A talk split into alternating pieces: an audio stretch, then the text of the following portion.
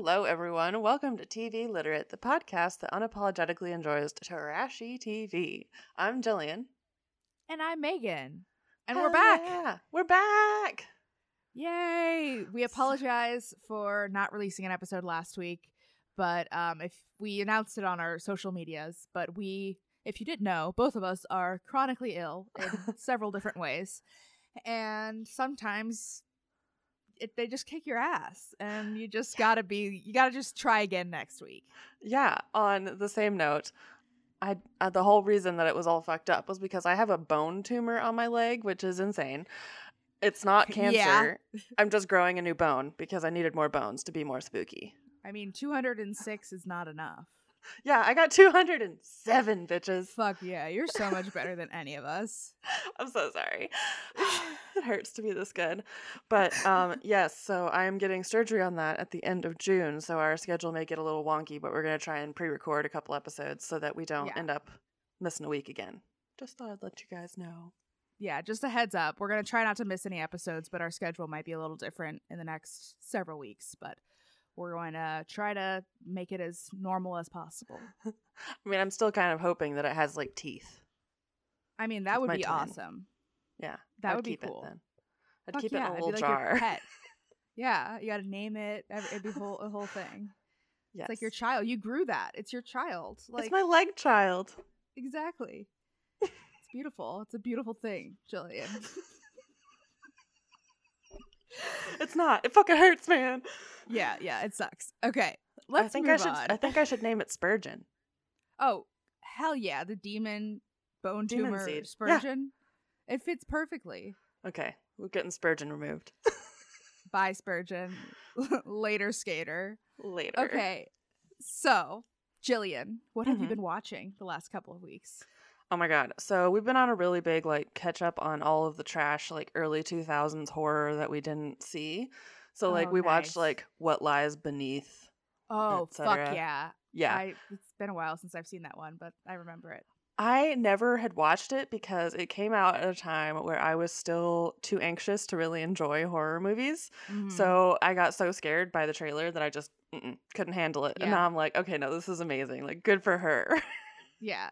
I don't really remember, like, specifics, but I do remember enjoying it whenever I watched it. Yeah. Which was a long time ago, to be fair. Well, it's still good. It still holds up. That's good. Maybe I'll have to put it on my list. You should. Of rewatches. But we also binged all of Mare of Easttown this past weekend. Oh, okay. I haven't watched any of that. I thought it was not going to be that good, but it's so good. It's so good. Just watch it all. I don't want to spoil any of it. HBO Max. What is it even about? Like, just like a general, I don't even really know what it's about. So Kate Winslet is a detective in a small town, and they have a girl go missing, and she can't solve it, and then another girl turns up dead, and it starts this whole thing, and it kind of hinges on the fact that she recently lost her son to suicide. So that's the, like, complexity of her character. That intrigues me. Yeah, it's really good. It's only 7 episodes, but they're each like an hour and 10 minutes, so it's cool. A lot, but oh my god, it was so good, and everyone's like freaking out about it. I'll have to put it on our list because I think that's something that Kyler and I would both like to watch. Yeah, I think Kyler would like it. It's very well done. Like, it's very, like, cinematically cool. Yeah. Okay, and the other thing that we started, because I literally have just been sitting on the couch because MRIs fucking suck. Yeah. Is we started watching on Discovery Plus, Who the Fuck Did I Marry, or Who the Bleep Did I Marry is what they call it. Okay, yes. It's really good. I've seen a couple episodes of that and a long time ago, and I remember it being like, holy shit, fuck. Yeah, because, like, most of the time we will skip episodes in, like, Discovery, trash, true crime stuff that are, like, husbands abusing wives, because we're like, that's not surprising, men are trash. So this was amazing because it's like, my husband turned out to be a Cuban spy. Yeah, I want to be fully shocked at these secrets. Yeah, I don't want to exploit your abuse. I want to exploit your story of you're marrying a Cuban spy. Please. Exactly. Please. It was so good. It's so good. We're only, like, halfway through the first season, but I think we found our new Fear Thy Neighbor. Hell yeah. I'm happy for you guys. Thank you. What have you guys been watching? So this is the last week I'm going to talk about it, I promise, because we're literally going to finish it tonight. But we've been finishing up True Blood. We have like 3 episodes left, I think. And so we're finishing it tonight. I'm actually like kind of sad because I've really enjoyed rewatching it. Like I've even enjoyed rewatching the later seasons, which I don't really remember enjoying when I first watched them. Like it was just fun, even though they weren't as good as the first few seasons. But like as a whole, it's just a fun show and I love the characters and it's so good. I mean, it's bad, but it's good. I mean, that's the whole premise of this show. So it's fine, you guys. So I'm kind of sad about it, but that's why I was thinking maybe we can watch Mare of Easttown now. We need something new to fill the hole. Yeah, exactly. Other than that, I started watching Cruel Summer, which is, it's a Freeform show, I think, but it's on Hulu and it's like a weekly release show, but like a lot of it's out already. It started like a while ago. And it's basically about, it's like every episode is one day, but it's like 3 years apart on the same day. And it's telling the story of this girl who was like abducted and like held hostage and then released like a year later. And then how this other girl's story like entwines with that. And like maybe she knew about it and didn't tell anyone. And it's like full trash. I mean, it's a fucking Freeform show, like ABC Family. Like, come on. Yeah. But it's been fun. So it's a good like summer mystery trash show. Oh, I'm here for that. I had read the name of it on Twitter and someone had said it's a Freeform show. Like, don't go in there with like super high expectations. And I was like, but what's it about? Yeah, it's like it's a mystery, like kind of thriller type thing. I love that. It's interesting for sure. Yeah. And then other than that, I've been really into Animal Crossing. Like, I mean, I've always been into Animal Crossing. Not always, but like over the past year. But I've been really into it the last couple weeks. So I've been like really into watching people stream Animal Crossing while I play Animal Crossing for like inspo. Yeah. You're a real gamer. I love it. I'm such a gamer. You're such a gamer. I mean, I don't even watch streams. This is like the first time I've ever really done it. It's been fun because like with Animal Crossing in particular, there's just like so many things you can do that I don't even like really know much about because I didn't play Animal Crossing at all before. This one. Yeah. And I don't know. I'm just like not super gamey in general. So there's a lot of stuff that like I need to see people do first before I do it, you know? Yeah. I mean, Animal Crossing and like Sims and Minecraft all kind of lend themselves to being streamed. I was like, strum? Strummed. Stroomed. Yes. Yeah. No, I think that's cool. I've watched a couple streams, but like most of the time I can't do it. Yeah. I think it's got to be, for me, it would have to be a really specific game that I'm like really into at the time. Like I would have to be really interested in it. Yeah. I guess it's kind of like watching like painting stuff on Instagram. It's like stuff that you want to get ideas for. You want to create. Exactly. All right. So now that we've caught up on our watching habits over the past couple weeks, let's get into it. We're going back and we are finishing up season 2 of Bringing Up Bates. Hell yeah. Because there's nothing we love more than shitting on fundies. Yeah. I mean, literally, just give me trash fundies to rag on and I will be happy. That's all I need. That's my nourishment. Yeah, I'm not a breatharian. I'm not a vegetarian. I'm a trasharian. Trasharian. A fundy trasharian, to be specific. God, it feels like we're describing the Plaths, trash Aryans. Oh, God. Oh, Lord. Sorry. All right. So let's get into it with episode 8, which is called Life Lessons. So this episode kind of starts off with Gil talking about how he learned at age 18 how beneficial homeschooling is, which is like, where did he learn this? Yeah. Homest. Yeah, I mean, not that, like, just to be clear, I'm not, like, anti-homeschool in general. I think that homeschool definitely has its place. It's definitely valid. Lots of kids excel at homeschool. Lots of kids need, you know, specific tailored curricula and instruction. And I totally get that, and I think it's valid, but, like... This isn't that. This is not bad. Yes. Religious homeschooling is very different than like needs-based homeschooling. Exactly. So anyway, they decided, like, before they even had kids, I think Kelly and Gil decided that they were going to be homeschooled. Yeah. I did like that this episode basically started with Kelly and the kids at the table, and it's like they're talking about homeschooling, but then she says, all right, put your Bibles on the Bible shelf. Yeah. And I'm like, so it was just Bible study. Is that school? Right. Yeah. I wonder, like, how much of it is Bible study and how much of it is like academic lessons. Yeah. I mean, Tennessee might not have a whole lot of state oversight there.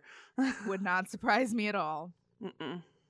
Yeah. So I have a quote from Kelly, which is, I describe our schooling like a 3-ring circus because I have kindergarten through seniors in high school, which sounds like a goddamn nightmare to me. It does. It honestly sounds horrible. I think the older kids are just teaching themselves and teaching their siblings. Mm-hmm. Well, yeah. At one point, like it was kind of like it was kind of like looking like, oh wow, they kind of like have their shit together for homeschool and stuff. And then all of a sudden, Kelly was like, yeah, the older kids volunteered to help the younger kids to like tutor the younger kids, and I'm like, sure, they volunteered, and so basically. Now we find out that the older kids are teaching the younger kids. Which... Yeah. She was all like, oh, you know, I have a degree and I have a minor in special education. And I was like, oh, okay, so maybe she actually knows a little bit. And then, her children are teaching children. I forgot to mention the college degree. But yeah, when she said that, I was like, oh, wow, at least like she has, I mean, I wouldn't say she's qualified to teach all of these kids. Yeah, but she has like lessons. Pedagogical knowledge. Right. She's certainly more qualified than Michelle Duggar, at least. God, yeah. But she can tell time. But, like, now, like, she's not even doing all the teaching or even most of the teaching, so. Nope. But I guess now Tori is the main tutor, and Tori's in college for her teaching degree, which. Yes. I don't know how I feel about that. That seems like a lot of pressure to put on a 18, 19-year-old, first of all. Definitely. I do think it is. I don't know, it is nice to see at least that the kids are getting some outside education, even though it's at a Christian college that I'm not, I don't really know I don't really know what their lessons look like, but I think it's probably better than nothing. Yeah, and it's like public school Christians, I assume, would go there. Right, so right. It's fine. It is what it is. So, I mean, at least, I don't know, at least they're getting some sort of education. At least the girl, like, it was nice to see Tori, a girl, being offered that opportunity. Yeah. Because it does not seem to be the case in all Fundy families that. Yeah, no, girls don't usually get to go to college unless they're going to college for nursing or, nursing. Nursing, yeah. Midwifery. So we're talking about this college, and it's called Crown College, and I sent you the website, but if any of our listeners want to have a really horrifying but enjoyable horror, go on their website. It has eagles and American flag vistas, and it's a biblical fucking stuff at the top. I don't know, it's hilarious and ridiculous, and I don't know how that's like an accredited institution, but maybe it's not, because I've never heard of it. Yeah, their website did not look like real. I don't even know. It looked like a fake. It looked completely fake. I don't even know how to describe it. I was horrified when I went on their website. It was like Fox News University. It was like the Trump University. Mm-hmm. God, yeah. It looks wild, but at least she gets to meet other people. True. And socialize and get a degree. True. That is good. So moving on. Because flying is apparently one of the few hobbies that Fundy boys can have, Nathan is interested in getting his pilot's license. So he basically knew somebody who knew a pilot instructor who was also a pastor, who has made it part of his mission to teach people how to use aviation for different mission work. Really just like Nathan not wanting to pay for an instructor. Right. At all, which is fine, whatever, but I don't know, this whole thing with fundies and planes and like there's like the weird child trafficking and the adoption rings and stuff. I don't know, it's weird, it's bizarre, it seems like a strange, like all for like people interested in aviation, but it seems like why are so many people in this community so interested in aviation? It seems like not that normal of a hobby. Mm-mm. And kind of an expensive hobby. Like, yeah, planes are not cheap. No, not at all. Believe it or not, they're not that cheap. Who'd have thunk it? Also, I have a kind of scary quote from Kelly who says, quote, when he was younger, Nathan was dyslexic. I don't know. Maybe they beat it out of him. Like, I the way that this was said and the way that it was said so flippantly made me think that, like, they just, like, I don't even know. I don't know either. Like, I heard that part and I thought it was weird, but then, like, why is that even relevant? Like, can he not read, like, street signs or, like, instruments? Why are you bringing this up at this point? Yeah, she was like, he was dyslexic, but he's like, he can drive now, and it's like, he can read now. You're like, oh, okay. It was just very strange. Maybe Nathan has just not read a single word since he started reading. He just is like, nope, I'm done. That's it. You got to read it to me. Honestly, does not seem far from the truth. Let's be real. Anyway, I'm just mostly like sentences like that make me so concerned for like that these kids are not getting the attention that they need, the individual attention and like treatment or help that they might need. Mm-hmm. It's kind of horrifying to think about. Yeah, I don't know. We'll have to see how Nathan goes. I mean, I know he's grown up now, so we'll see if he can actually read. Yeah, I mean, he's still alive, so there's that. It's what they want us to believe. No. True, you never know. Oh, I loved, because there are still no swings on the swing set from whenever we were talking about that swing set that they made and never finished. Gil decided to incorporate manual labor with his children into homeschool lesson to get the swing set done. Yeah, you know, you learn it in school, swing set crafting from 2 pieces of wood and 2 ropes. I swear to God, that swing set looked so fucking rickety as hell. I don't even know. They just threw the rope over it, the top. I know. And all the swings were like different lengths, like different heights, and like some were at an angle, and it was like nobody should get on this swing set. No, someone's gonna end up like twisted up in one, stuck up on the log. It looked bad. It was awful. I didn't actually even write any notes about this section except holy shit, they are still working on the fucking swing set. Yeah. Anyway, I loved how like the swing set was supposed to be like a gift surprise to the little kids, and then Gil ended up making the little kids like make it for themselves. Mm-hmm. And like he was like, but we're gonna teach them math lessons and like measuring and shit, and it's like, okay Gil, good try. That's a big give a man a fish and he eats for a day, teach a man to fish and he eats for his life energy, right? So we go back to the Nathan plotline and we meet Mr. Glenn, who is the pilot instructor pastor guy. Yeah. And we learn a little bit about like what it takes. Obviously, like getting a pilot's license is not like just like a walk in the park. You apply. Exactly.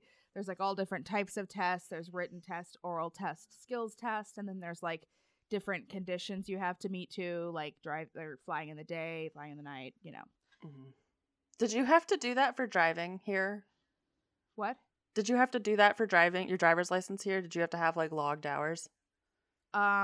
So, in Ohio, yeah. I didn't get my license until after I was 18, and so I didn't have to. But if you were 16, I think you had to have like so many hours like driven with an adult or whatever. Yeah, we had to do that too. And like I see all these movies and stuff where people are just like, oh, you go practice with your mom and dad and then you just show up and you take the test and you're done. And I'm like, we had to do a lot more than that. Yeah, I think, and at least where I lived back in the day, if you got your license when you were 16, you had to like go to driving school.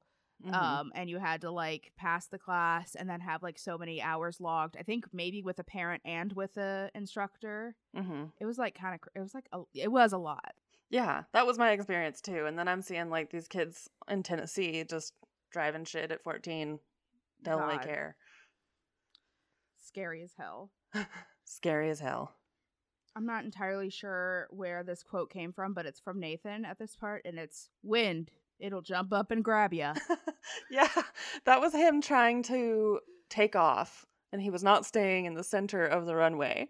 And nice. It just, like, jerked the plane over. I don't know.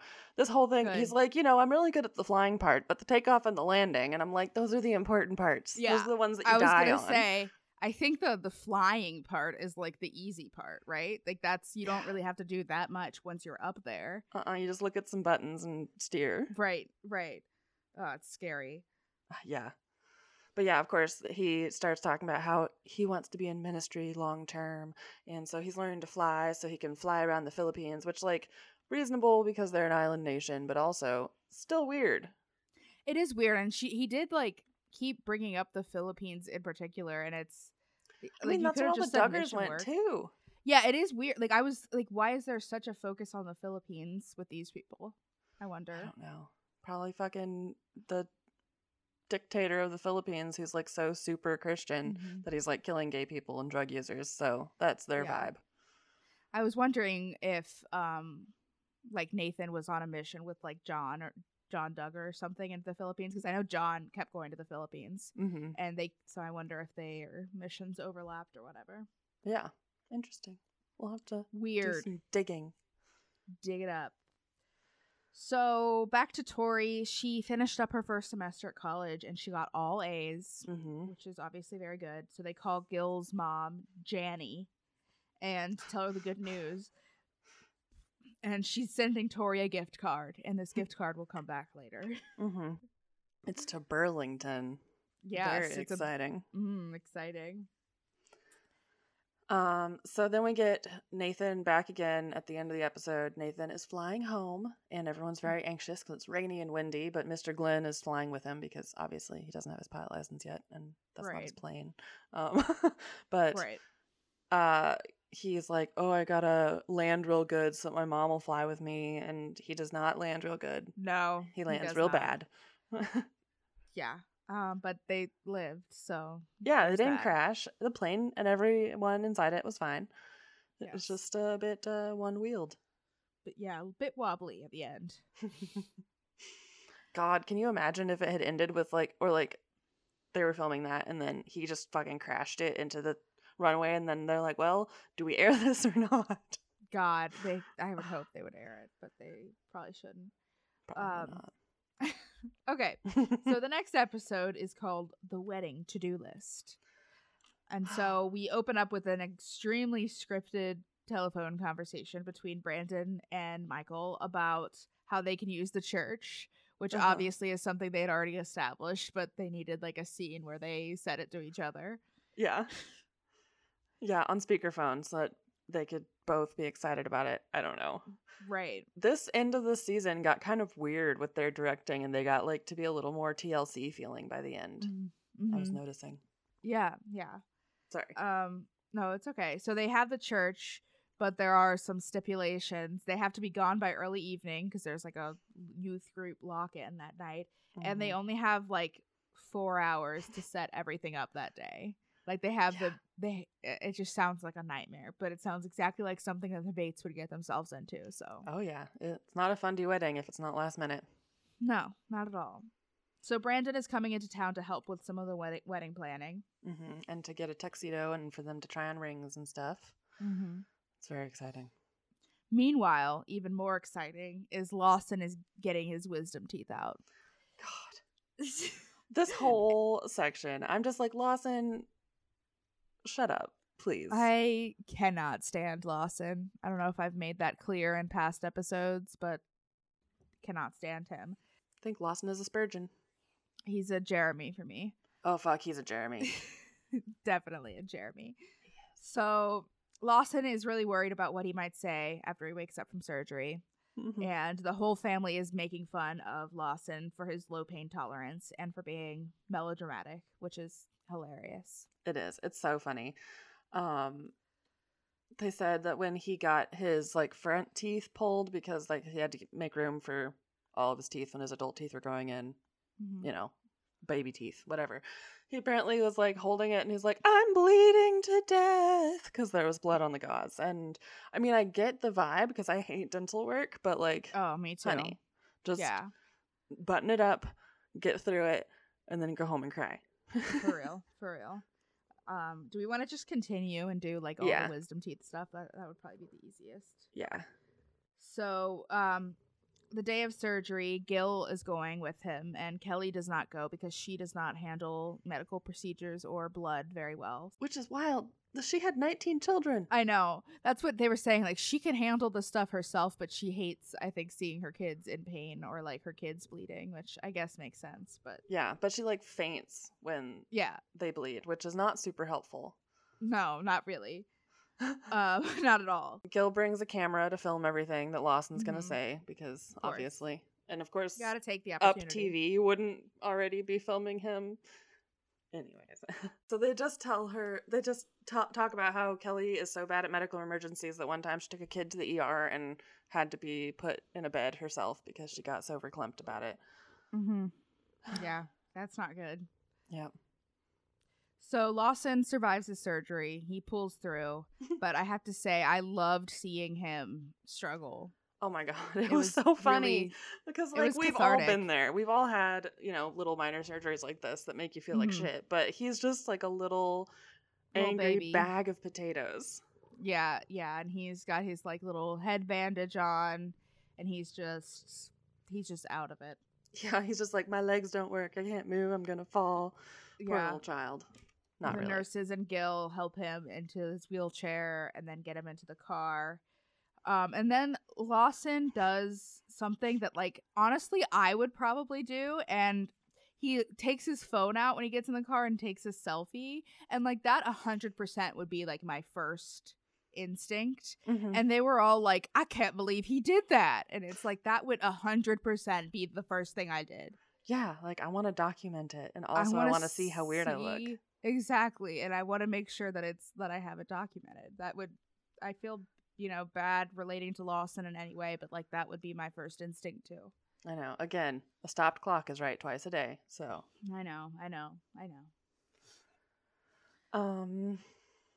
Yeah, I don't know. Everyone continues to make fun of him and call him a fish and a bubble-eyed goldfish and a largemouth bass. Yeah, I love that everyone was just making fun of Lawson this whole episode. It was great. It was really great. Yep. Okay, so going back to the wedding planning, we meet Kim, who is Michael's wedding planner, and she's planned, like, I think all of the other Bates weddings. Yeah, she's the Miss Cindy. Yes, the Miss Cindy, but less stressed out. Yeah, she seems like very chill and just kind of pushy, but that's what you need in a wedding planner. Yeah, exactly. So Michael wants a southern rustic wedding with 500 to 800 people. And, quote, anything under 1,000 is a small wedding. I know. And Brandon, then they did his talking head, and he's like, anything under 50 is a small wedding. So yes, we're not having a small wedding. At least one of them realizes it. Yeah, I'm like, Brandon's the normie. Like, he may be, like, super religious, fundamentalist weirdo, but, like, he at least grew up in a reasonable place. Yeah. Also, this is off topic, but he looks so much like one of my close friends when I was in high school. And that friend in particular is very flamboyantly gay. So he looks like a straight-laced Christian version of my flamboyantly gay high school friend. And it's really, it throws me off so much. I mean, he does just look like he really would be in Billy Elliot. And he does. I love gay boys. So I'm not saying this meanly, but yeah, right. Brandon looks like a little gay boy. Well, I mean, I wasn't going to come out and say it, but I'll say it. I'll take the heat for this one. Okay, so Michael is adamant also about only spending $250 on flowers, which will get you like a flower. Mm-hmm. I think I spent like $300 on my bouquet alone. Like flowers were some of the biggest expense. They are, yeah, for real. Ours weren't too bad because we used a lot of succulents, which are a lot cheaper for our centerpieces, but $250, it was a lot more than $250. I'll tell you that much. Yeah. The only thing we spent money on was my bouquet and I got a succulent crown. Oh yeah, yeah. I saw that. I saw pictures of it. But everything else we did silk. Mm-hmm. Yeah, we actually still have one of our centerpieces, and a lot of our some of our bridal party and like family have centerpieces from our wedding too, and it's succulents, so they're still alive, and it's that's cute. Just I know, cool. I love all the succulents because we have some that are still from like our wedding too, and I'm like, yeah, it's like a nice little souvenir to have from your wedding. That's much like better than freezer cake. Yeah, no thanks. We ate our cake right away, by the way. Yeah, we did too. We had like a chocolate bourbon cake, so. Ooh, yeah, you're not gonna leave that for a year. Fuck that. Mm-mm. So Brandon says the quote that I think every fundy man on these shows always says during wedding planning, which is, "There's a lot more to planning these things than I thought." I know, they're always so surprised. You're like, honey, what did you think happened? Like, you've been to a lot of weddings, I'm sure. Like, do you think they just materialize out of thin air? Like, everything needs to be planned. I don't know. Yeah, they just have no concept of planning. No, not at all. Or time or anything. Yeah. Of course, Gil comes in and says, I hear we're talking about budget. And he's like, Michael is my simplest and most resourceful child. So he's not too worried that she's going to blow the budget. Oh, good. Good, good. Yeah. I mean, Michael definitely seems to be very, like, budget conscious and, like, trying to save money at any... Which is fair. I mean, weddings are fucking expensive. Yeah. Okay, so then they go to a jeweler's to go look at wedding bands. And of course, they have to bring chaperones. So they have Tori and Carlin. It was so funny because they didn't mention the chaperone part, like the word chaperone, until a little bit later on. And I like I don't know. I forgot what I was watching. Yeah. And I was like, why would Tori and Carlin go with them? Like, why would, and I was like, oh, wait. They need someone to babysit them. I forgot. Yep, to make sure that they aren't banging at the jewelry store.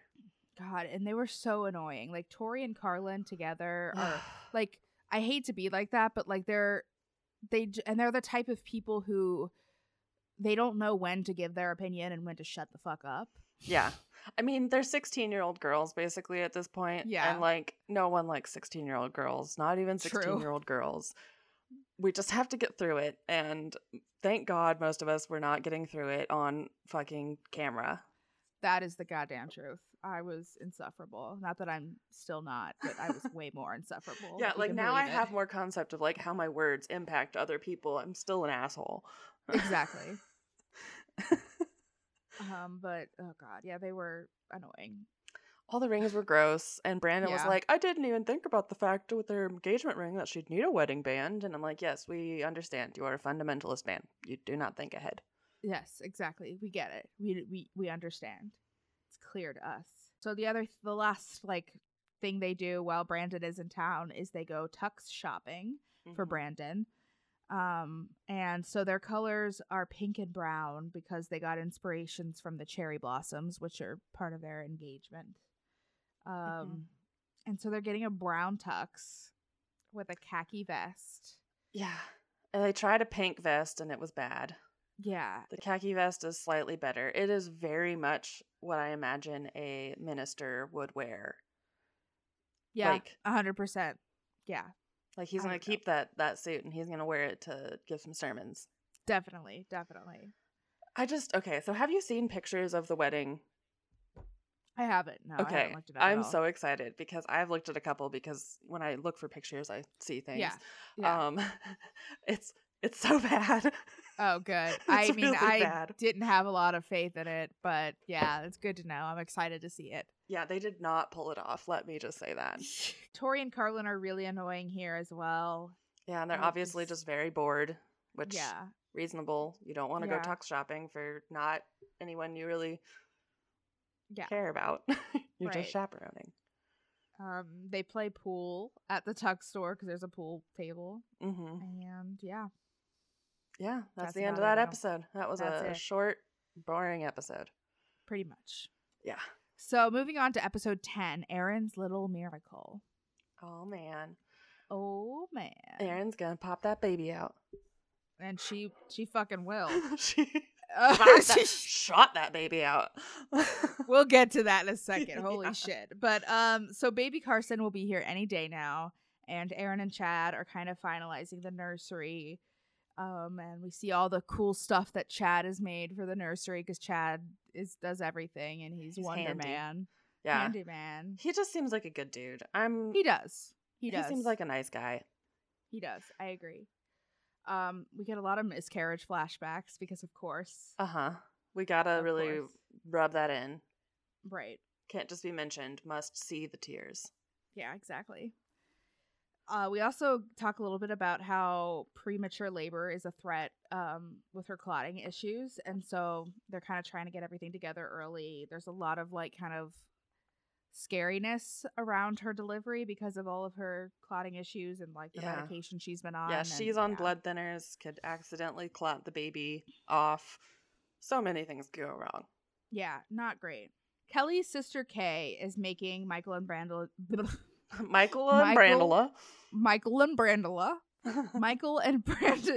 wedding cake, and she's made like all the wedding cakes before. So while Brandon is in town, they are doing some cake testing, and the cake looks amazing that they were trying. Like, I really wanted some. It looked so good. They were like full ass layer cake too. Like, she didn't just bake like a little pancake or a cupcake of each cake. Yeah, it was like a full like piece of cake, and it was like a million different flavors. Yeah, they all looked really yummy. They ended up going with strawberry for the flavor, and they're doing like a cherry blossom design on the cake because of the theme. Mm-hmm. Do we want to just like do all the wedding stuff? Yeah, let's just get that out of the way, since that's like the secondary thing, and we can just kind of breeze through it. So Michaela starts showing the family dresses, the bridesmaids' dresses, the flower girl dresses, maid of honor for Kelly. Thank you. I was like, Michelle. The Michelle of the family. God, Kelly. Yeah. Mom Michelle. No. Yeah. So she said that Aaron, Alyssa, and Tori, some of Brandon's sisters, and one of Michaela's friends are going to be her bridesmaids, and then Kelly is going to be her maid of honor. Mm-hmm. And so they look at dresses. We get told that the flower girl dress is not going to be in the mocha, but in khaki. Oh, great. To match the vest of Brandon in his brown and khaki ensemble. Just so much brown. So many shades of brown. So much brown. I think that's the wedding stuff. Okay, so let's get into the meat of this. The big parts of this episode. Let's get into the little miracles season. Mm-hmm. Season of life. Okay, so Aaron and Chad are going on a one-night trip on a baby moon, because they know it's going to be their last time where it's just the two of them together with no baby at home to worry about. And Chad's surprising her with where it is, so he just tells her to bring some casual clothes, comfy clothes, maybe a dress, be cute, whatever. And it's not too far away in case she goes into early labor. Mm-hmm. Yeah, this was really sweet and thoughtful. It was. And like just the right amount of stuff, because like I feel like a whole baby moon, like a trip, and like that's too much, especially for Erin, who's had like a really hard pregnancy, but like a little nice surprise, you know, when he actually thought about all the details. Exactly, it was really really nice. Yeah, so he ends up taking her to Knoxville, which was cute. He got them a hotel there, and it had like rose petals on the bed and some gift baskets, because he knows how she loves gift baskets. Which, oh yeah, who doesn't love gift baskets? This episode was the episode where I was like, do I really hate these people or do I actually like them? And I'm like, okay, I just like Aaron and Chad. Yeah, that's it. We'll get into more hatred soon. Don't worry. Yeah. So he also takes her to a salon and lets her get her nails done. And apparently Chad often does her nails for her. Mm-hmm. So that was sweet. It was very cute. Yeah, yeah. Let's see. Is that all that they do? Oh, wait, no. No, they go into antique shops. Yes. Mm-hmm. And they look at furniture, and Chad gets some, like, ideas, because he's thinking of, like, refinishing furniture as like a side business at some point, because I mean it seems reasonable. He's a crafty dude. Yeah, I mean, why not? And that's like a good, I don't know, I feel like that would be a good, like, you could potentially make a lot of money off of that. Mm-hmm. And like if you're good at it, then it's like if you're good at it and you have some money to put into it initially, right? Yeah, why not? why not? And you can always start it as an after work kind of job. Exactly. Like, it doesn't have to, it's just like what you do in your free time or whatever. Yeah, which I don't think we knew that Chad worked at a metal recycling company, but that sounds like a terrible job. Yep, sure does. Like, garbage man also sounds like a terrible job. And, like, I'm glad garbage people exist and that we pay them a lot of money, because that seems like a shitty fucking job. Sure does. And metal recycling seems so sharp. It could get cut. It seems like it could be potentially painful. And loud. Oh, God, yeah, definitely. So loud. Okay, so after they go shopping, they go to a nice dinner. And he, like, gives her a love note on, like, a whole damn scroll. It's like... I know. He's like, I couldn't just get you a card because there wasn't enough room. And I'm like, oh, man. It's, like, almost too much for me. But it's sweet. It was sweet. I think it's Aaron's love language of hyper-romantic shit, where that's not us. No, not me at all. But Aaron seemed to really be into it. And it's not, like, it's nice to see a husband, you know, really going out of their way for their pregnant wife. I don't know. It's just nice. It was just like this whole episode was really nice too, I think. In particular, just knowing their past and how, like, their struggles with her miscarriages and getting pregnant and how scary it's been. Like, It was just, like, really nice to see, like, a supportive couple who genuinely wants a baby so much, like, have a baby. It was really nice. Yeah. Yeah. I mean, with all of these big families, it kind of seems like baby making is the expectation and, like, the thing that you have to do. And you just keep popping them out. Who cares if you actually know any of them? And it was, like, nice that they actually cared. Like, yeah. And they seemed to actually, like, want a baby and not just like think that they have to have a baby. Yeah. Yeah. Exactly. So then we move on, and Kelly sends some of the older kids off to go buy baby Carson some new outfits at the thrift store, of course. Because Aaron only had one baby shower. I know. Do you normally have more? I know. When she said that, I was like, is that sounds like normal to me. Like, I think sometimes, like, especially if a woman is, like, working, like, their work will have a baby shower for them, and, like, so that, and then they'll have another shower, like, with their family or whatever. But, like, yeah, I would say one baby shower is normal. Yeah, it seems reasonable. Weird to expect more than that, especially, like, Erin doesn't have, like, a job or, like, you know, it's not like she has, like, another group of people that would want to throw her another party. You know what I mean? Yeah, yeah. Like, I can only kind of see it if you wanted to have, like, one side of the family and the other side of the family, like, right, due to distance or whatever, but, like, they're all there. Yeah. So I guess they didn't get enough clothes at the first shower, the one and only shower. Oh, God. So they have to go get more, and the girls end up bringing Jeb and Judson, which was a mistake because they are children, like, young children, and get into everything. Yeah. Who would have thunk it? But if you brought, like, toddlers around... Yeah, I know, right? They're going to get into stuff and be annoying. Mm-hmm. So after they do their little shopping, the girls drop off the clothes at Erin's, also to kind of check in on her because she's been not feeling great and having contractions. Yeah. She's ready to have the baby now, but she is not excited to do childbirth, which, understandable. Yes. I feel like there's something wrong with you if you were really excited for the pain part. Yeah, I would be concerned if that were the case. And then, of course, she tells a cute little story about how they had baby birds move into their hanging basket. Or he did. I don't remember who. But then they had a little nest with 5 eggs, and now there's 5 little babies out there. Yeah. Oh, it's like a season of rebirth. A season of life. Season of life.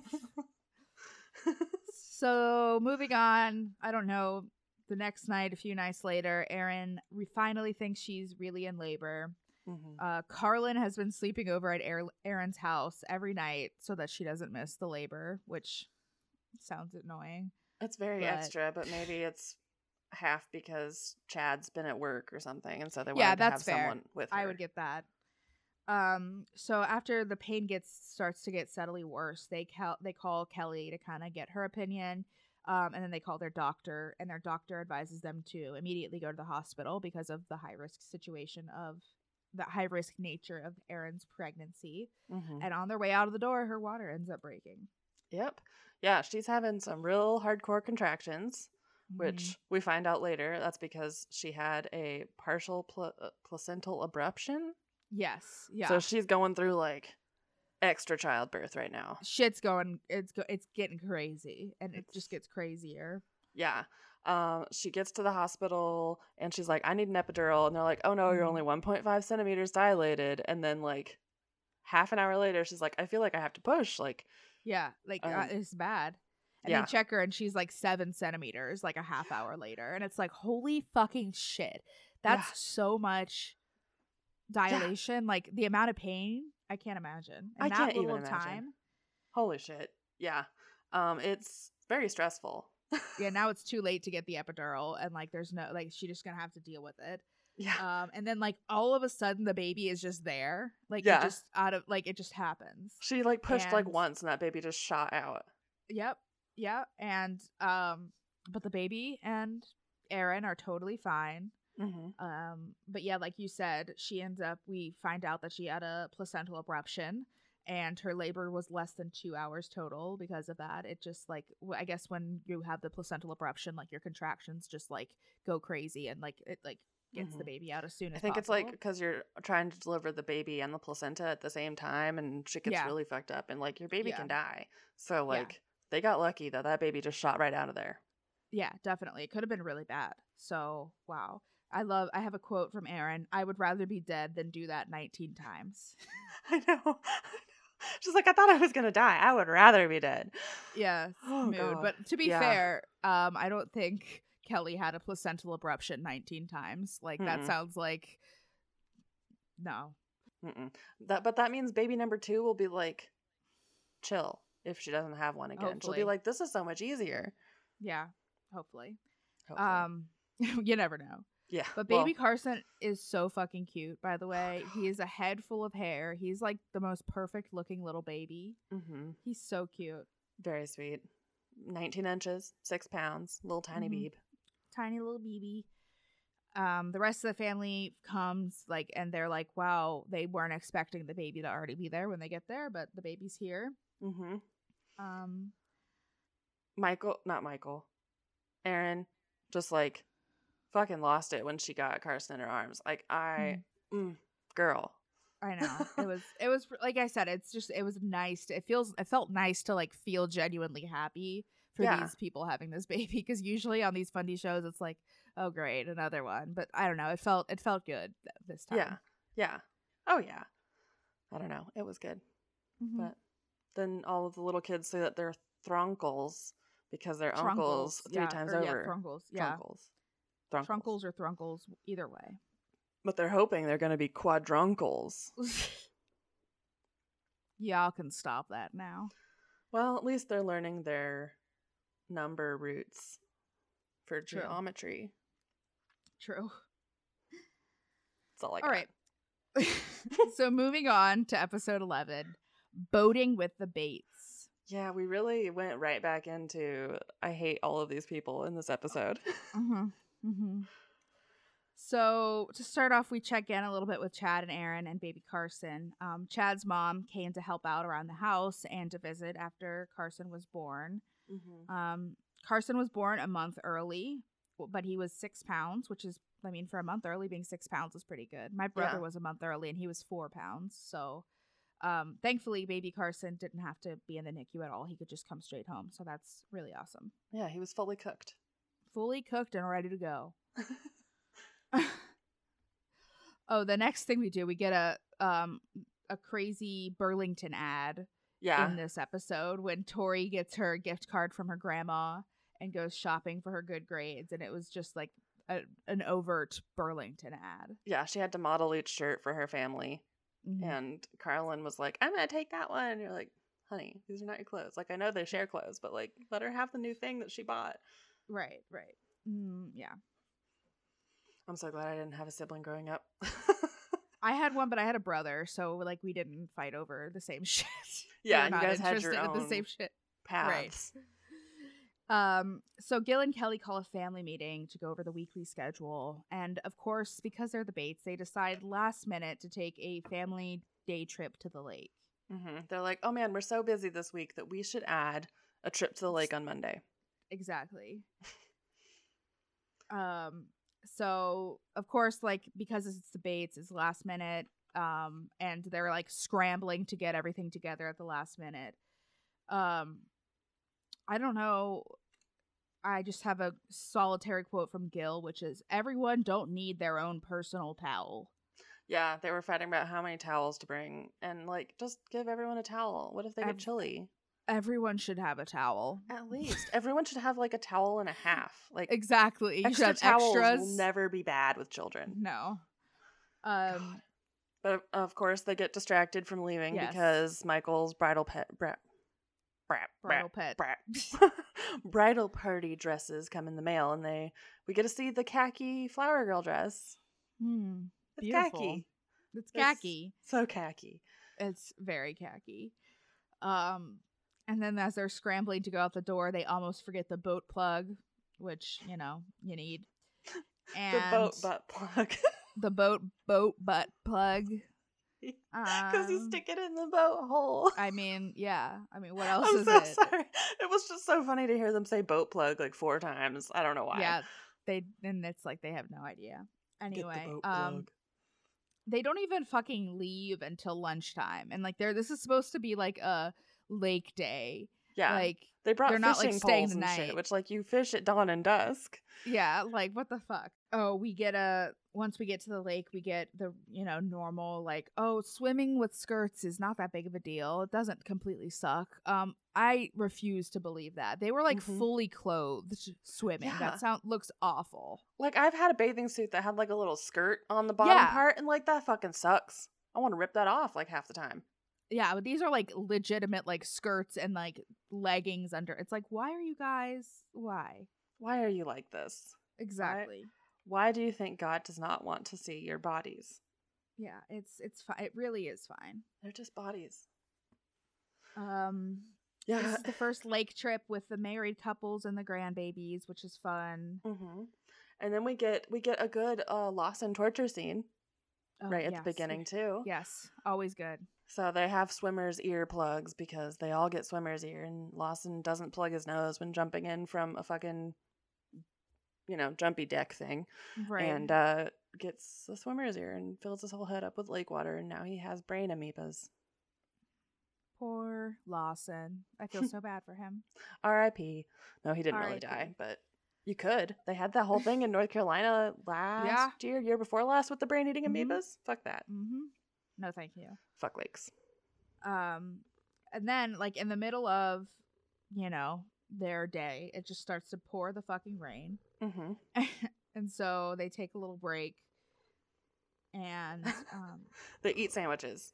They eat a whole lot of sandwiches for, I guess this is probably dinner. Some meal. They all argue about what a lull means. L-U-L-L, lull. And Tori says it means a break, and like a break, and nobody believed her that she knew that what it meant, even though she was right. Like, ma'am is going to college too. Like, that's not like a $500 word. That's like a $1 word. Exactly. At this point, like after the storm goes, the adult couples decide to leave.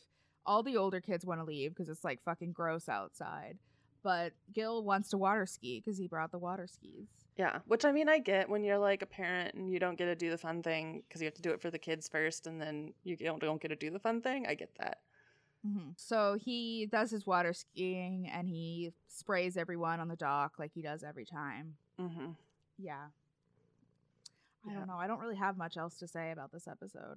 The only other thing was that there was a huge clap of lightning and thunder that happened really close to them when it was storming, and it scared the shit out of everyone, so much so that Tori threw her sandwich into the boat, and everyone got so mad that she threw the sandwich into the boat, and everyone was screaming. It was so much. It was a lot, but I feel like 100% I would throw my sandwich in the boat. Like, I get easily startled very easily, and I scream and like jump, and so there's no telling what's gonna happen. I don't scream, but I think I almost am worse than that because Chris always yells at me because whenever I get startled, like, you know, we're out driving or something and I think something's gonna hit the car or whatever, I just go He's like, what? And I'm like, there was a squirrel on the side of the road. And he's like, oh my God. I make all kinds of weird noises when Kyler's driving because I have so much anxiety with driving. Mm-hmm. And he is not always the most cautious driver. Like, and he's not like a bad driver, but he's just not as cautious as I am in particular. Mm-hmm. And I will always be like, making like crazy, and he's just like, he just ignores it. He just is used to it by now. Yeah, Chris still isn't used to it, I think, because he's also an anxious passenger, but a bold driver. And I'm like, see, Kyler, why can't you have any empathy for people like you?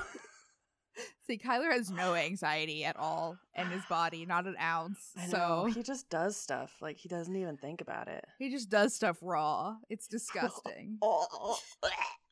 Gross. Okay, so moving on to episode 12, The Quest for the Dress. The Quest for the Dress. Say yes to the quest for the dress. Say heartily, thou. One shall go on the quest for the dress. Oh my gosh. I don't know. I was trying to do like a Holy Grail thing. I loved it though. It got fucking weird. Sorry. It's okay. This is a weird show. It's fine. Hell yeah. So starting out this episode, the family is in North Carolina for Kelly's sister Beth's wedding shower. Mm-hmm. So while they're in town, they decide to stop by Aunt Kim's house, who's also Kelly's sister, to go over Michael's wedding flowers. Mm-hmm. And they decide, based on her budget and what she wants, to just do silk cherry blossoms and silk bouquets, everything silk. Because, like, the whole thing about cherry blossoms is they only bloom for, like, a week. Yes. Ever. Right. And, like, they're just getting married 3 months later. Like, if you wanted to have a cherry blossom wedding, why didn't you just... I mean, I know it's because they want to have sex, but just wait until, like, the next April. Exactly. It's not uncommon to be engaged a year. I was engaged a year, and it didn't even feel that long. It did not feel that long. No, it felt quite short. Yeah, like, planning a wedding is... I mean, it's a thing. Yeah. It wasn't bad having a year long to do it. It felt like a good pace, you know. Anyway, yes. So they got their silk flowers figured out, which is good, nice. And then they kind of panic that they have 62 days left till the wedding. Which, yeah, that's not much. No, not much. Kelly's sister Beth is getting married 1 month before Michael. Actually, she's getting married on my birthday, July 18th. Hell yeah. Also, Jim Bob Duggar's birthday. But it's yours now. You took it. It's mine. It's my birthday and Beth's wedding day. And we talk a little bit about Beth. She is adopted along with her sister Becca, and they're about the same age as Aaron. Mm-hmm. And so while, like, they're technically aunts. Yeah, they're much more like cousins in that relationship. Right.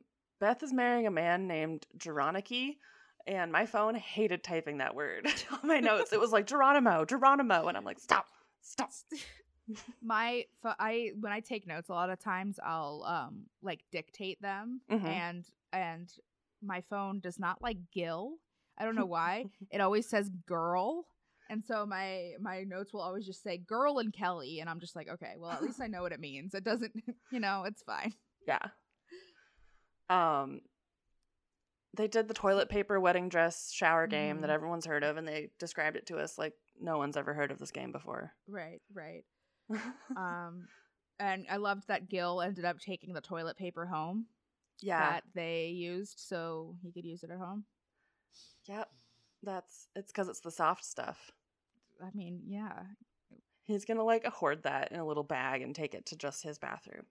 I hate the thought of this. Just for pooping. Okay, so back in Tennessee, Chad and Aaron take little baby Carson to get his professional newborn baby pictures done. And he's so cute. It was so cute. And I don't know why everyone in the talking heads were being such a shit on this show, being like, I don't know why they take pictures of the babies nude. I don't know why they take pictures of newborns. They don't do anything but sleep. And I'm like, because they're little and cute. I see that take a lot online, and I don't understand it because, like, I don't think people understand, like, your baby is only that little for, like, days. Yeah. Like, babies change so fast, and you want to, like, document their whole life. And I completely understand getting, like, professional newborn baby pictures taken. And, like, I don't know. It's like... That seems less weird than engagement photos to me, honestly. Yeah, I agree. It's like up on the level of like wedding photos. Mm-hmm. Yeah, like it's your baby. Like I'm gonna be taking pictures of my baby. You best believe it. Yeah. Okay. So, but anyway, baby Carson is literally like so fucking cute. I could not handle it. And this photographer was so good with the baby. She was. Like, man, most baby photographers just kind of have to like wait it out, but this one's like, I'm just gonna touch this baby's face and say gentle. Yeah, and like she had like the baby touch to her, like she just like knew how to like calm a baby. She's parcel tongue but for babies. That's a useful skill, especially if you're a newborn baby photographer. Yeah, should be like that and NICU doctors. That's what you get to do if exactly. You can speak baby. Yes. Okay, so Michael is going wedding dress shopping and takes a bunch of the girls with her. Pretty much like everyone is there. The whole gaggle. Too many people, if you ask me. Yeah. So many people to give opinions on your wedding dress. Yeah. And it's hard too, because wedding dress shopping, like ultimately, if you go shopping for somebody else's wedding dress, like it really doesn't matter what you think about it. Like you're just there. You're supposed to be there just to support them and like help them find what they want. Mm-hmm. But when you have this many people, especially a lot of like Tori and Carlin, 16-year-olds, you know, with opinions, it's just a mess. Yeah. It was a lot. I don't think she should have brought everyone, but I get it. Everyone will feel shunned if you don't. Right. I mean, yeah, it would be hard to, like, pick and choose. Yeah. You know. Like, only the big girls get to come or only the little girls get to come. Right. Anyways, I don't know. So they waited this long because they didn't want to look for a dress while Brandon was in town because she wanted to spend all of her time with Brandon, which I get. But also, like, wedding dresses are an important part and usually take a long time. And so. Yeah, like, you should have done it before he came. Yeah. But she wants a modest, simple dress with a train. Mm-hmm. That's her criteria. And she says, make me look skinny. And I'm like, baby girl, you are skinny. You are skinny, yeah. You don't need anything to help you look skinny. You look perfect the way you are. So they try on a bunch of dresses. The first dress they try on is a ball gown. Mm-hmm. And she likes it but doesn't like how poofy it is. At this point I'm already starting to get really annoyed with Tori because she just like will not shut the fuck up. Mm-hmm. Yeah, on this one she thankfully got it right because Michael was like, oh, I hate this, it's too poofy, I hate this, it makes me look like a poofster. And but of course second dress Tori has to say shit again. Yeah. Yep, pretty much every dress. Yep. She tries on an A-line. No one really likes it. A dress two-fitted. Didn't like the fabric. Let's see. She likes the style, but not the actual dress. So she starts feeling very discouraged after trying on, like, a bunch of dresses because nothing is really hitting what she wants. Yeah. But then. She comes out in the last dress, which is pretty much perfect, but a little too poofy. But obviously, like, you can take some of the poof out. That's always a possibility. You can depoof. And they said they were going to use some of the poof for the sleeves. Yes. But the dress ends up being expensive. It's like $1,600 for the dress and then like $400 for alterations, which like that's like a normal, I would say a pretty normal price for a dress nowadays. Mm-hmm. But like for the Bates family, for the Duggar family, like that's a lot of money. Yeah. I mean, I couldn't do it. I spent I think like $150 on my dress because I was just like, I'm gonna wear it once. Mm-hmm. I'm never gonna want to wear it again. right So yeah, I mean, I think spend the money on what makes you happy. Yeah Mine wasn't this expensive, it was a little less, but I was like really, I just like needed a dress that I felt good in, you know, that was like important to me. So I like get, you know, spending extra on a dress that like you really love and you feel really beautiful in. If you feel great in it, I don't care how much money it is. But also, I don't think fucking Kleinfeld should be charging $10,000 for a fucking dress. Yeah, that's like a middle of the line dress there. Like they have like crazy. Like I get paying the people who design them and people who sew them and stuff and pay them well and fairly, and it's a labor intensive thing, but like. Yeah, I'm not paying $13,000 for my wedding dress. Sorry. Okay. So, moving right along. Or do you have anything else to say about that episode? Or she leaves without the dress. Yeah, so she's like doesn't have a decision, but she at least kind of like, I don't know, I guess knows what she wants, but like it seems like you got to make a decision here, girl. Yeah, you're like 60 days out from your wedding. You got to just do it. Just bite that bullet. Mm-hmm. Yeah, you've waited too long to be picky now. You got to, you know.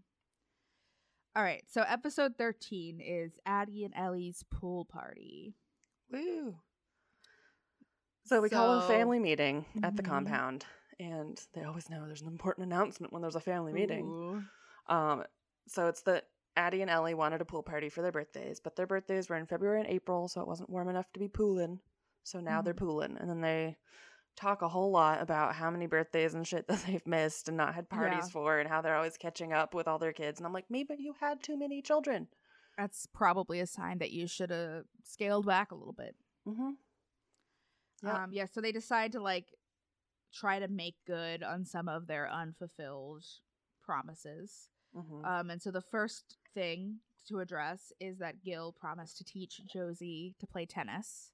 And so he takes her to play tennis. Yep. And yeah. It doesn't go particularly well. No. It gets better. But she's, you know, she's what, like 13? So. Yeah, something like that. Not being good at something immediately is a very harsh reality. Yeah, yeah. But I mean, it was nice to see, you know, Gil getting some like one-on-one time with, you know, it was nice to see like the parents trying to do it, even though I'm sure it's not like a super regular occurrence, but I don't know. Yeah, they're probably like, we get one one-on-one per month with each kid, and that ends up being like a year between children.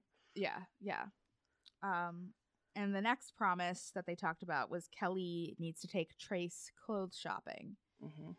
Because he's too tall. He's too tall, growing out of all this shit. And they kind of talk a little bit about what Trace wants to do because he has one semester left of high school. And he wants to get a job, go right into work, and make money. But he doesn't want to work in trees because he doesn't like it. That's reasonable. It's a scary, dangerous, buggy job. Can you imagine how much fucking bugs are in that? No, no thanks. No, I'm good. I'm good. I hate outside. I do too. I do too. Kelly really tries to encourage him to take some classes at Crown, which is where Tori is going. And he said he might, but he's really just looking to get a job for now. Mm-hmm. Yeah, they say that they'll pay for the first semester of his school so that if he finds something he likes, maybe he'll do it. Mm-hmm. We, of course, get a Gil crying scene when he's talking with Josie. And Josie talked about how special it is to get some alone time and doing things with her dad. And Gil cries. Mm-hmm. Mm-hmm. And it's like, if you had fewer children, you'd be able to do this like way more often. All the time. Yeah, exactly. If you had like 3 kids, you could have like one-on-one every other day. Imagine that. That's not what the Lord wanted for them, Jillian. Nope. The Lord blessed them. The children for them. Exactly. So we talk a little bit about birthdays. For birthdays every year, Gil and Kelly take the kids out to a restaurant by themselves for their birthday, and they also get a party of whatever they want, which is nice, I guess. And so because Addie and Ellie wanted a pool party, they had to find a pool to use that the whole family could go to. And so Whitney's mom, Whitney is Zach's wife, is allowing them to use her pool for the party. Mm-hmm. I would just be like, all right, here's the pool, and then leave. Yes, I would be like, okay, I'm going to stay at a friend's house for the day. Yeah, like, oh, you guys can use it, but sorry, I've got plans. I'm going to be in anywhere but here. Exactly. This was very funny because, again, fundy men are not prepared. So Gil bought cake mix instead of cakes to bring to a pool party at someone else's house. Yeah. So Kelly has to go to the store in the middle of the party to get a made cake. Mm-hmm. And yeah. Yeah. So, but they do praises before presents, which is where every kid gives the like birthday kid a compliment, which I thought was like is a nice thing to do. Yeah. Yeah, you know, I mean, it's not a bad parenting strategy to give people kind of a boost of what they've done right the past year of their lives. It's just like with this whole family, like you have to think like this is like the only attention they're getting all year, you know? Like, not great, but it is nice to see it happen at least once. Yeah, I mean, this doesn't happen in the Duggar household, I don't think, so. If we're using them as the baseline. Right. Bates are a step up above Duggar. Yeah, that is the truth. That is the ultimate truth, which, I mean, is not that hard to be a step up from the Duggars, but. God. This whole next episode, episode 14, Hello, Dollywood. Oh, yeah. Just so much in this one. It was so much. And this was the episode that really started to feel like really TLC to me because they started doing recaps. Like they were going to commercial, like of what's coming up. And I was like, what the fuck? Yeah. Yeah. So we have to see like the same clips like 4 different times in the same episode. Yeah. Which thankfully some of those clips were worth it. Yeah. Yeah. So Lawson was asked to perform at Dollywood's Bluegrass Festival, and the family will also be performing there. The whole family's going, including John and Alyssa and baby Allie. And this is the first time that the whole family's been there since baby Allie was born, which is exciting. They get this huge cabin that's 4 stories tall. It's huge and dangerous. Very dangerous. Yeah. But on their way there, they do some practicing in the car because, quote, in normal Bates style, we've only practiced about twice. So, yeah, that's great. But once they get to the cabin, John and Alyssa are already there, and they all fight over baby Allie. Sorry. And like you said, the cabin is like fucking crazy big. The kids are. It has an elevator. Crazy. Yeah, that they break within a few hours of being there, by the way. Of course, yes. Yeah, they have to immediately call a family meeting over safety rules because things need to be established. And they tell this fucking story about how when Isaiah was 3, he fell into the fucking sea because he leaned on some bars and they rusted through from the seawater and he fell through. And so he broke 3 ribs, got blood on his brain, fractured some bones, but didn't die because 3-year-olds are kind of bouncy. The way they were talking about it, they were like, oh, yeah, but he was fine. But he, fractured his ribs. He had a brain bleed. It's like, what the fuck? Yeah, they're like, he only fell a few stories. Yeah, it's like, excuse me? Yeah, I think they were like, yeah, he fell like 4 stories. Like, oh, just casual. Yeah, you just dumped your baby off of a fucking like bank building basically. Jesus. I mean, just nuts. So the first day they're there, they get ready and go to the Dixie Stampede that evening. But they have trouble like wrangling all the kids together because they can't find them all in the house because the house is so big. Dixie Stampede, which I think now is called Dolly Stampede because obviously. Yeah. It's horses. It's horse stuff. It's a horse show. It's very exciting. Everyone's very excited about the fire hoop and the horses jumping through it. People dancing on horses. Horse dancing. I went to Dixie Stampede when I was a kid. How was it? It wasn't for me. Fair. I like horse stuff. I mean, it was fun. It was fun, but like, I don't know. I just remember, like, I went to Gatlinburg a couple times as a kid, and I fucking hated it every time I went. And so I was probably just like not in a good mood. That's fair. I was a very angsty child. I get it. Me too. Yeah. Yeah. It's hard to be a kid. Oh, we get to hear Lawson yodeling though, which was awful. It was so bad. So then they had this like, I don't know, I just want to call it like a halftime show where they all competed with buckets of water, I had to pour water in the buckets. Yeah. I don't know, and they had to win something. Yeah, it was weird, but some of them won, I think. I don't know. Trace, Lawson, and Nate all were on the winning team. And so then they went back and talked to some of the Stampede riders, including Shadow, the trick rider. Shadow. That's a cool name. I'm adding that to my baby name list. Hell yeah. Shadow. I love it. What could you have? You could have like a shadow and like a light. Shadow and Light twins. Oh, I love it. Hell yeah. Go on. Oh, I was gonna say they kind of like jokingly talk about Trace working at the Dixie Stampede because he loves horses and stuff, and he's like super into it. God, I think he might actually apply and try to do it. I know. I know. He really seemed to be into it. Because, like, the Dixie Stampede, like, manager dude came out there and was like, you know, we're looking for new people. Yeah, yeah. Jesus. God, is that what he's going to do? I mean, I guess whatever works for you. Yeah. Yep. Guess it's a step up from a carny. True. Very true. You're a horse carny. Ew. Sounds weird.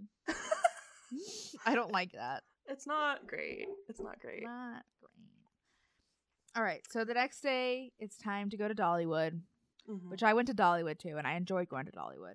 I've never been, but it's on my list of things to do because I like Dolly. I love Dolly. We got, did you get Moderna? Yeah. We got Dolly vaccine. We did, yeah. They have a. I found a shirt on Etsy that was like, I got the Dolly Parton vaccine or something, and I kind of want to get it because I love Dolly Parton. I want to get a mask that says that I got the Dolly Parton vaccine because I'll say that I'm vaccinated, and also I got the Dolly Parton one. Yes, exactly. Okay. So God, they go on the rides. The first one they go on to is called like the Fire Starter.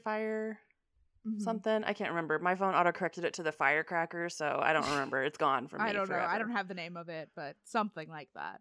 But basically, the big kids are paired up with the little kids to go and make them feel safe and comfortable, and immediately the big kids don't tell the little kids that they're going on a scary-ass roller coaster and traumatize the fuck out of them. Yeah, for real. This was not thought out well. Like, that's not... You can't do that. No, you can't trust 16-year-old girls not to be cruel. Something similar happened to me as a kid. I went to Kings Island with one of my older cousins, and he didn't trick me, but kind of blackmailed me into going on this really scary roller coaster, and it was fucking traumatizing for me. Yeah. So, oh my God. I feel this. I had the same kind of experience with one of my childhood friends' babysitters. I think she was 18 or whatever. Yeah. She just bailed on us in the thing at the theme park too, so we were just there 9-year-olds by ourselves at a giant theme park. Jesus Christ, no thank you. How we didn't die, I don't know, but Callie is basically doing this whole ride just yelling, no, please stop it yeah. And she's trying to get out and jump out. Yeah, that's scary. And she kept talking about how her stomach hurt, and it's this girl's about to throw up and it's gonna be awful. Thankfully she didn't, but I felt really bad for her though. That's, I know. And then, of course, they continue to tease her. Haha, do you want to go again? Yeah, it's no, not cool.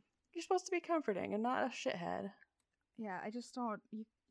Just be nice to people. Well, come on. You don't have to haze your siblings. For real. Save it for college. Yeah, exactly. Not when they're little. Kelly's scared of heights, so she usually, gets out of going on roller coasters by holding babies. But they... decide to make her go on a roller coaster. Yep, the soaring eagle, the wild eagle, whatever it is. It's one of the ones where your feet dangle. Mm-hmm. It's a hardcore roller coaster. It is, and it was terrifying. Yeah, she didn't like it. I think she almost broke Gil's arm, which was great. The photos were worth it. Yes, but she said she's never doing it again. Which, that's fair. I mean, I love roller coasters, but I went on a roller coaster 2 years ago, and I don't know if I'm going to go on roller coasters being over the age of 25. I was going to say, I liked them a lot as a teenager, but I get really bad motion sickness right now. Mm-hmm. Yeah. And sometimes it depends on the type of roller coaster. Yeah. But yeah, I definitely not as much as I used to. Yeah, most of the time it's why do my arms hurt the next day? Because you've been crushed by the thing or slammed against the side. You're why do I have these 18 bruises? Yeah, it's hardcore. So amidst all of the fun roller coasters at Dollywood, their performance is looming. And they it's a whole bluegrass festival. So they see some of the performers and they're oh shit, some of these people are really good. Maybe we should practice a little bit more, which I thought was really funny.